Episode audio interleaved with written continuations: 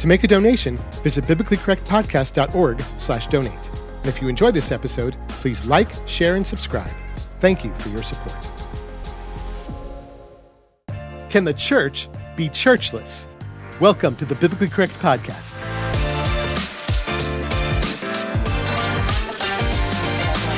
Shalom, y'all. This is the Biblically Correct Podcast, teaching biblical correctness in a biblically incorrect world. My name is Kevin Jeffrey. I'm a Jewish follower of the Messiah Yeshua, Jesus, and I love teaching the scriptures. Today's episode is the last in a series about the true nature of church, according to the Bible. In this series, I've been testing the typical view of church, or congregation, or assembly, or what have you, against what the scriptures say, and showing how what most of us participate in today, even Messianic synagogues, bears little resemblance to the quote-unquote church of Scripture. In this series, I established several important characteristics of the true biblical church. One, how the biblical concept of church is better understood by the literal translation of the called-forth. Two, that the called-forth is never a physical structure, a place to go or a thing to do, but is always only the people. Three, that we as the called-forth are one organism made of many members, and that God has placed and gifted each one of us not to fit passively within a self-oriented institutional form, but for the active face-to-face building up of one another for the common good. Four, that the biblical called forth existed in communities of various size and gathered primarily in homes. Five, that meeting together wasn't aimed at weekly worship services, but they gathered organically, repeatedly, daily, and as often as they could. And six, that our ultimate purpose as the called forth isn't for having meetings or improving our personal walk with God, or even for building a community, but to become a living monument to the world, to collectively be a unified testimony to Yeshua so that those who don't yet know him may receive his eternal salvation. So that's a really brief rundown of what I covered in the previous episodes. So if you haven't seen them yet, I've linked to them in the description. I highly encourage you to watch them, since they establish the foundation for everything I'm about to share with you today. Because in this episode, I want to try to help you reimagine biblical church, or more accurately, to consider the patterns for the called forth that we found in Scripture, and then to see how we might emulate and implement those patterns so that we can have a more biblically correct, more effective way of fulfilling our function together as Yeshua's body. So today I want to sketch out a picture for you, based on the scriptures, of what our called-forth communities maybe should look like. And this picture begins with a scene from a called-forth gathering that's based on a pattern we find in Acts chapter 2, verse 42. And they were continuing steadfastly in the teaching of the emissaries, which we now also have in the scriptures, and in the sharing, or the fellowship, in the breaking of the bread, which it says in verse 46 was house to house, and in the prayers. So while I'm not suggesting this verse be taken as a commanded formula for gatherings, I do believe it lends itself quite nicely as a basic framework that we can then build on and build out, seeing the elements as part of the foundation. So in this scene, I'll be roughing out what a called-forth gathering inspired by this verse might look like. So if you will, picture this. On any given Sunday or Saturday morning, you might be headed to church, where regardless of denomination, you would be expecting something that basically boils down to an hour or two of praise and worship, prayer, and a teacher teaching the word. You would walk into the building, maybe drop off your kids with the youth or children's ministry, then head to the main auditorium, where you would find a seat, maybe chat a bit with acquaintances you hadn't seen since last week, then wait for the service to begin. But maybe this isn't Sunday or Saturday morning. Maybe it's Sunday afternoon, or Friday night, or Thursday night, or whenever, and you're headed to Aaron and Becky's house. As you arrive, you see there are already a few other cars parked in the driveway and on the street. As you get out of the car, You grab the casserole you had prepared earlier, or maybe it's something from a store or restaurant you picked up on the way over. And when you get to the front door, you and your family just walk on in because they're expecting you.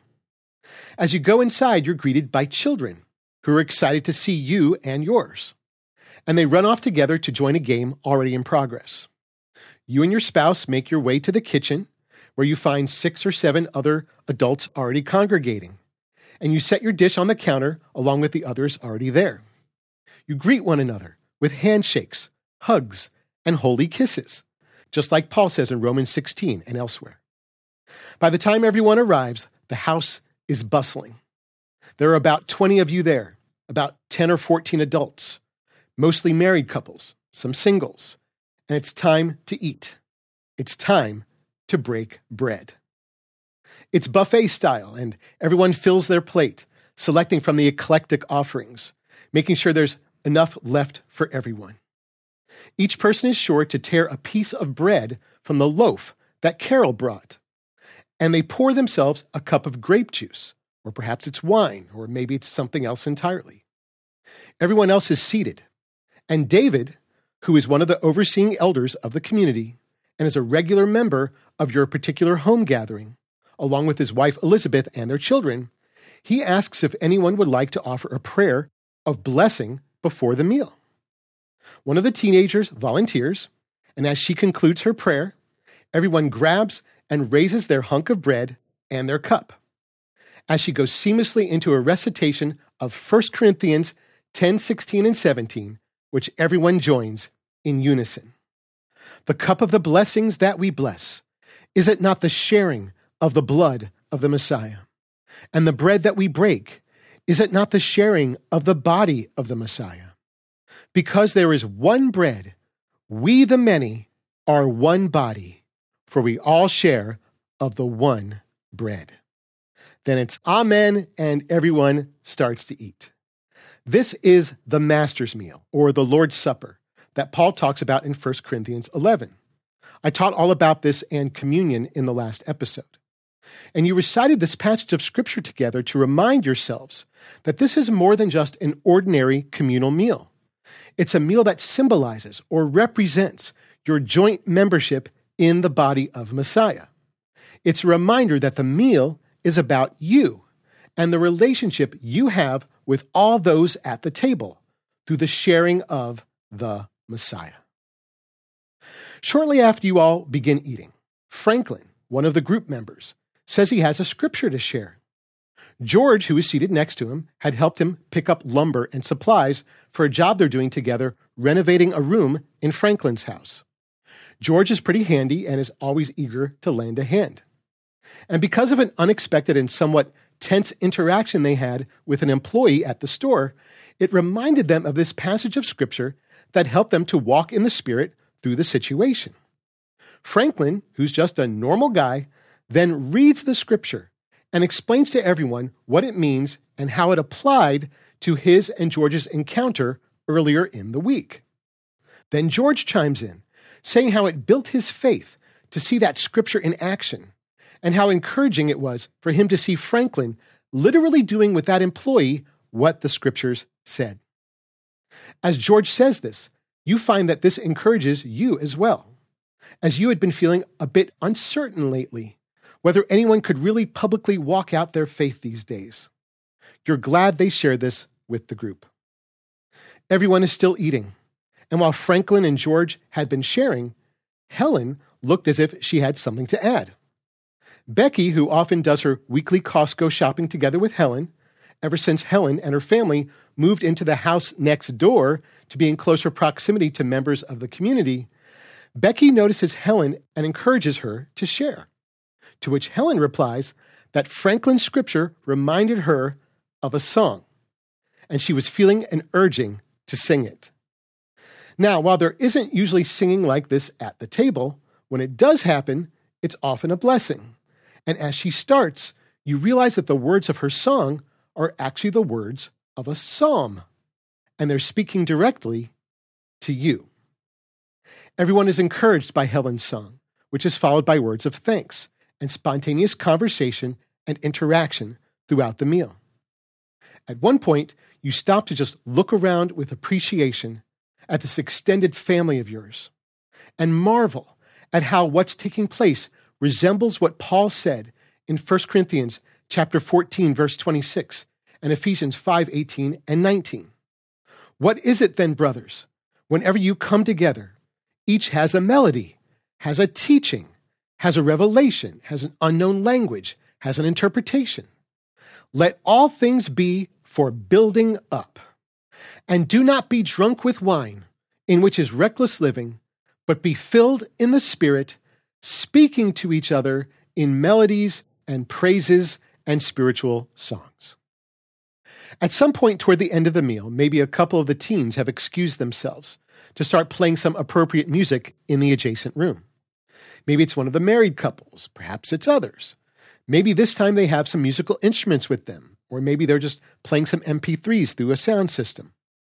And as dinner winds down and everyone's place is cleared, each person eventually joins in, positioning themselves in various places around the room, praising God together and blessing His name. While this occasionally goes on for a bit, and maybe sometimes it's only with voices, maybe there's no music or time of group praise at all, but this time it naturally concludes after a couple of songs, then moves seamlessly into a time of prayer. It doesn't always happen like this either, because sometimes you talk in advance about things you need to pray for together. But this time, things seem a bit more weighty than usual. You're not sure what's going to happen, but you go with it because you trust each person there. Nearly everyone takes turns praying, unprompted, including some of the young children, because in an intergenerational community like yours, they're encouraged to be engaged and spiritually attentive. Some of the prayers are for known needs of those within the community, some more broad, like how you can all remain firm in the faith in times like these. Clearly, everyone is on the same page. It hadn't always been like that, but you all finally got there.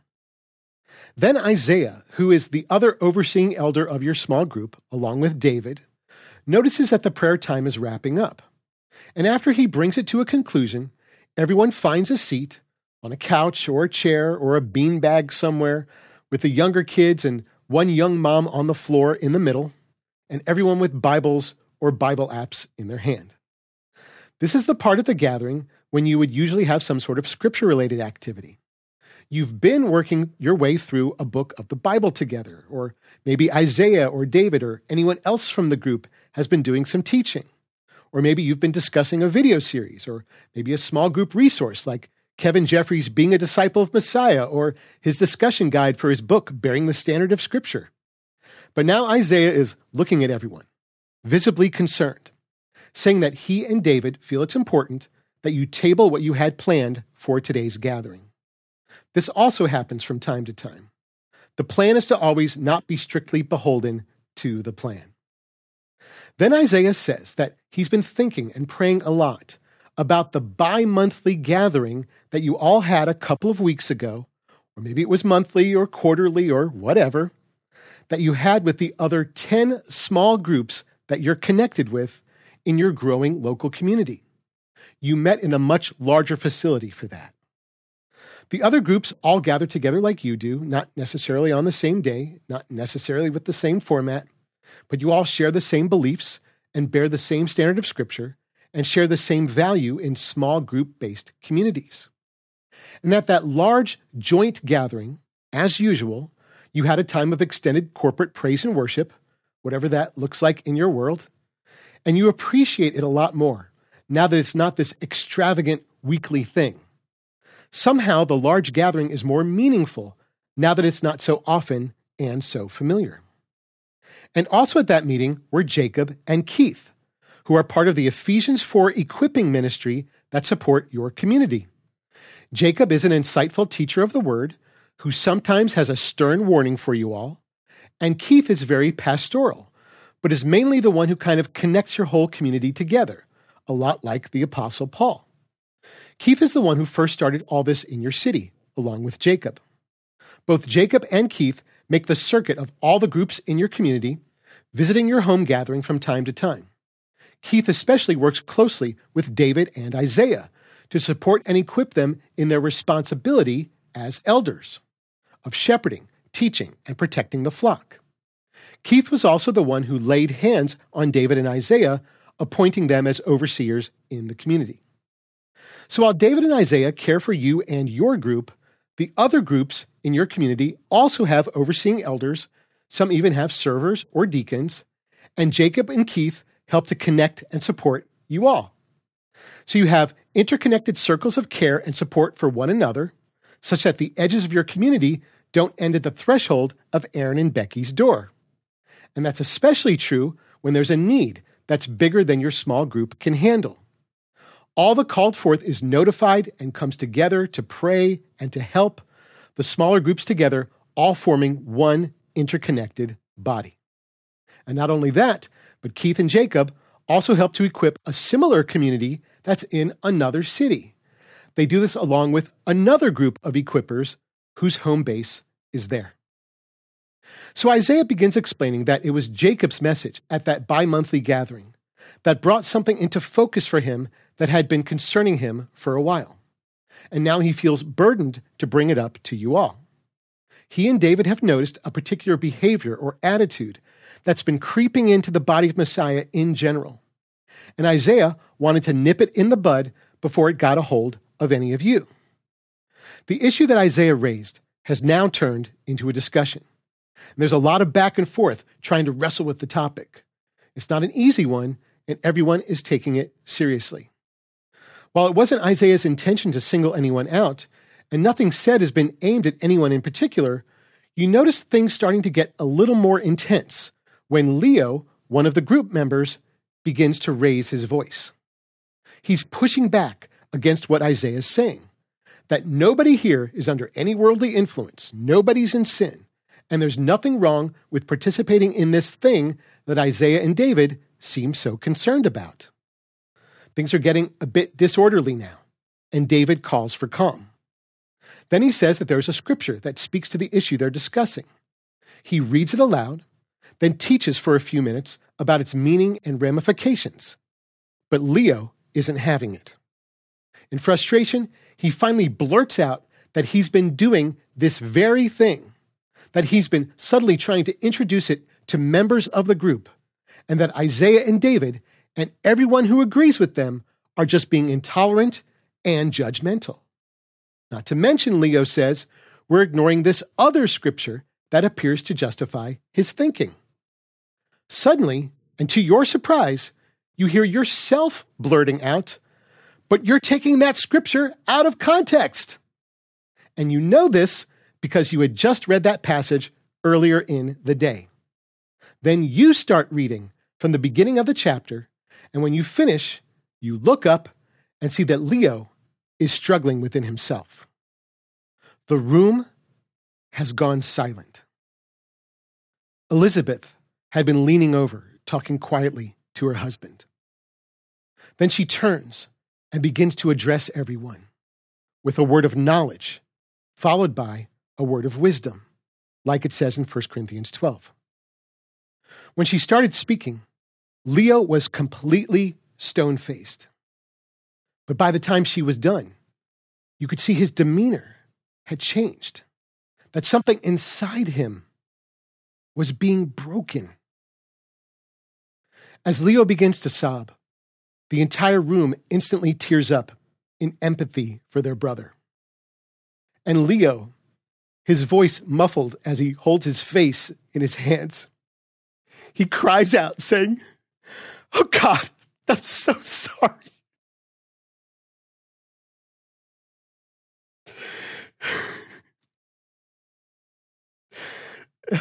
Leo then looks up at you all and says that he knew deep down what he was getting into was wrong, but just didn't want to admit it, either to himself or to you.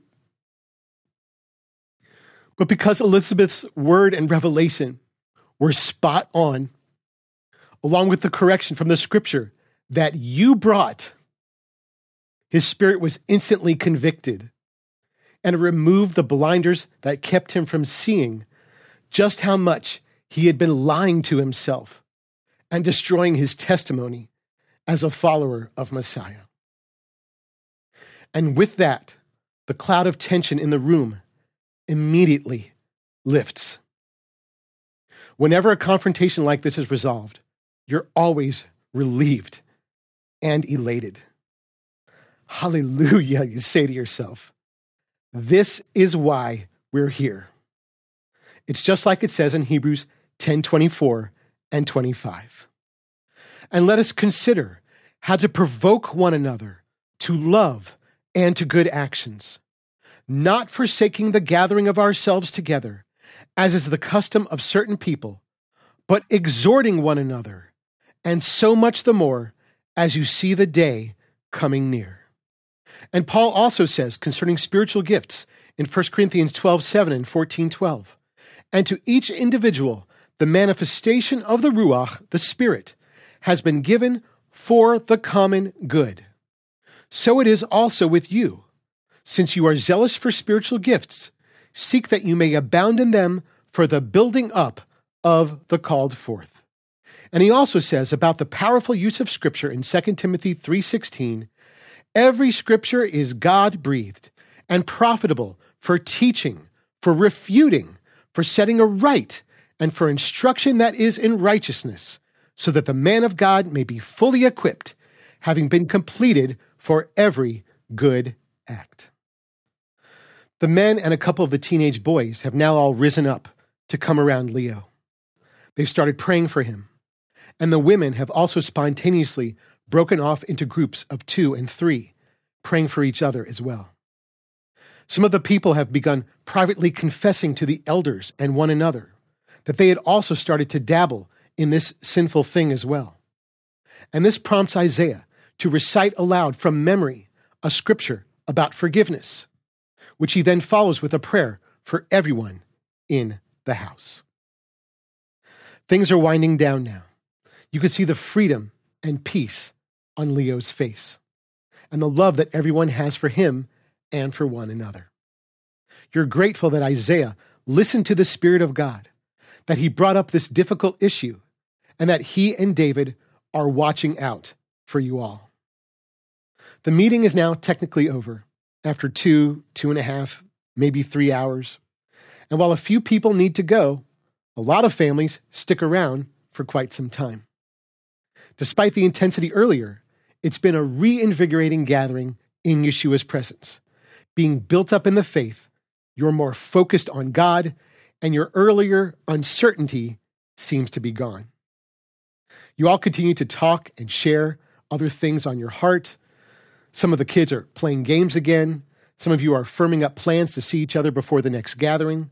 You overhear someone talking about an unbeliever from work who they're going to ask the elders about bringing to a future meeting. It's getting late now. It's time to go. You never realized that the true nature of quote-unquote church could ever be like this. So what I've portrayed for you here is, again, just a rough sketch of what the Called-Forth community and gatherings might look like. I tried to capture the dynamics and the many different facets of how the Called-Forth can function together and the interconnectivity of relationships and interaction with one another at all the various levels. Now, obviously, you can't expect your currently non-existent small group-based community to suddenly spring to life and look exactly like I depicted. It's going to take believers with a huge commitment to the Word of God and no commitment to their own personal preferences and selfish needs. Yet a lot of the elements that I illustrated for you come from my own personal experience of when I've seen this kind of thing in action. So it can be done. What I'm trying to show you here, based on the patterns we have in Scripture, is the potential of what the called forth can truly be, and how it can't be that just doing church as usual. Now, with regard to the gathering specifically, to bring it into focus just a little bit more, what we saw in the sketch is just one version of what that might look like. But while there's absolutely no need for every gathering to be exactly the same, nor should they, I do think we should seriously consider the pattern of Acts 2:42 as containing the elements that are fundamental to a productive gathering. And that pattern is centered around the sharing not the least of which is the sharing of the Messiah in you with others. Take the sketch, for example. We saw Aaron and Becky opening and sharing their home with the group. Everyone shared by bringing or contributing something to the meal. Franklin and George shared their testimony from the home improvement store. And in response, Helen shared her song. The teenagers shared their music. Isaiah and David shared their watchful concerns as leaders and carers of the flock. And Elizabeth shared her spiritual gifts, her words of knowledge and wisdom. That's what we mean by the sharing. Then, extending outward from this concept of the sharing, in a category all its own, we also saw the breaking of the bread. The mealtime can often account for a large portion of the gathering, not just because it's for eating a meal, but as we saw in the sketch, it can also be for each other's edification. As you shared the Master's meal together, it was a picture of the spiritual sharing you all had with one another through your shared faith in Messiah.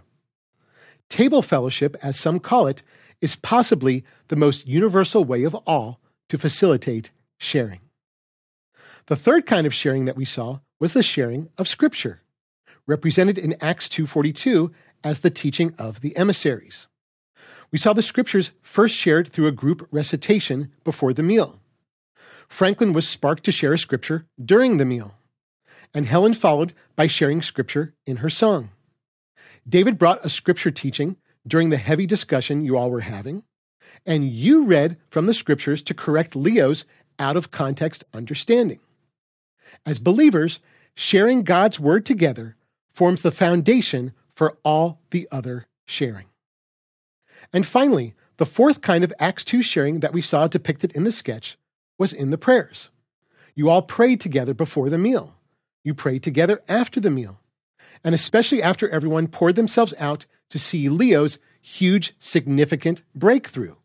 You all prayed for him and for one another. And all this face-to-face ministry of sharing is for a specific purpose, as the Scriptures say, for the strengthening and building up of the called forth. And that's exactly what we saw happen. You were encouraged by Franklin and George's testimony. You heard God speaking directly to you through Helen's song, which also encouraged everyone else. Leo was built up through the breaking of his hardened heart and mind, and the whole gathering was edified as one body through your shared exchange of thoughts and Scriptures and diligence to help Leo and the confessions and forgiveness that followed. As John says in 1 John chapter 1, verses 6 and 7, if we say we have sharing with him, with the Messiah, but walk in the darkness, we lie and do not do the truth. But if we walk in the light, as he is in the light, we have sharing with one another. And the blood of Yeshua, his Son, cleanses us from every sin. So sharing through the Master's meal, the Scriptures, the prayers, and also through the provoking and exhorting, the manifestation of the Spirit, and the building up for the common good. The sharing is supposed to be both the purpose and the fruit of the called forth gathering. But that's not all, because in a properly functioning called forth community, that sharing is also supposed to be extended far beyond the walls of Aaron and Becky's home. And it did. We learned that George shared his home improvement skills with Franklin. Becky and Helen, who purposely moved next door to each other, also shared their Costco trips together. People were making plans to share their time together outside the gathering. And the whole community, including the other 10 communities that Jacob and Keith helped connect together, all helped to share the load when large needs arise within the called forth. This is Acts 2:44 sharing, where they had all things in common and divided up their possessions as anyone had need. So the biblical called forth isn't built on a building or worship services, a passive congregation, a professional clergy. It's a full participation, communal organism that exists only when we, as Yeshua's called forth, function and work selflessly together. So before I close, I just want to speak for a minute directly to church and congregational leaders. You may feel like all that I've described in this episode and outlined in this series is a threat to your ministry, that to pursue a community life like I've depicted here would make you and your position obsolete and maybe even endanger your livelihood. So to that, I would respond with this. Who do you serve? And is that ministry really working? Are you seeing the people in your congregation not transient and interchangeable, but truly a steady part of each other's lives, building each other up in the faith, holding each other accountable?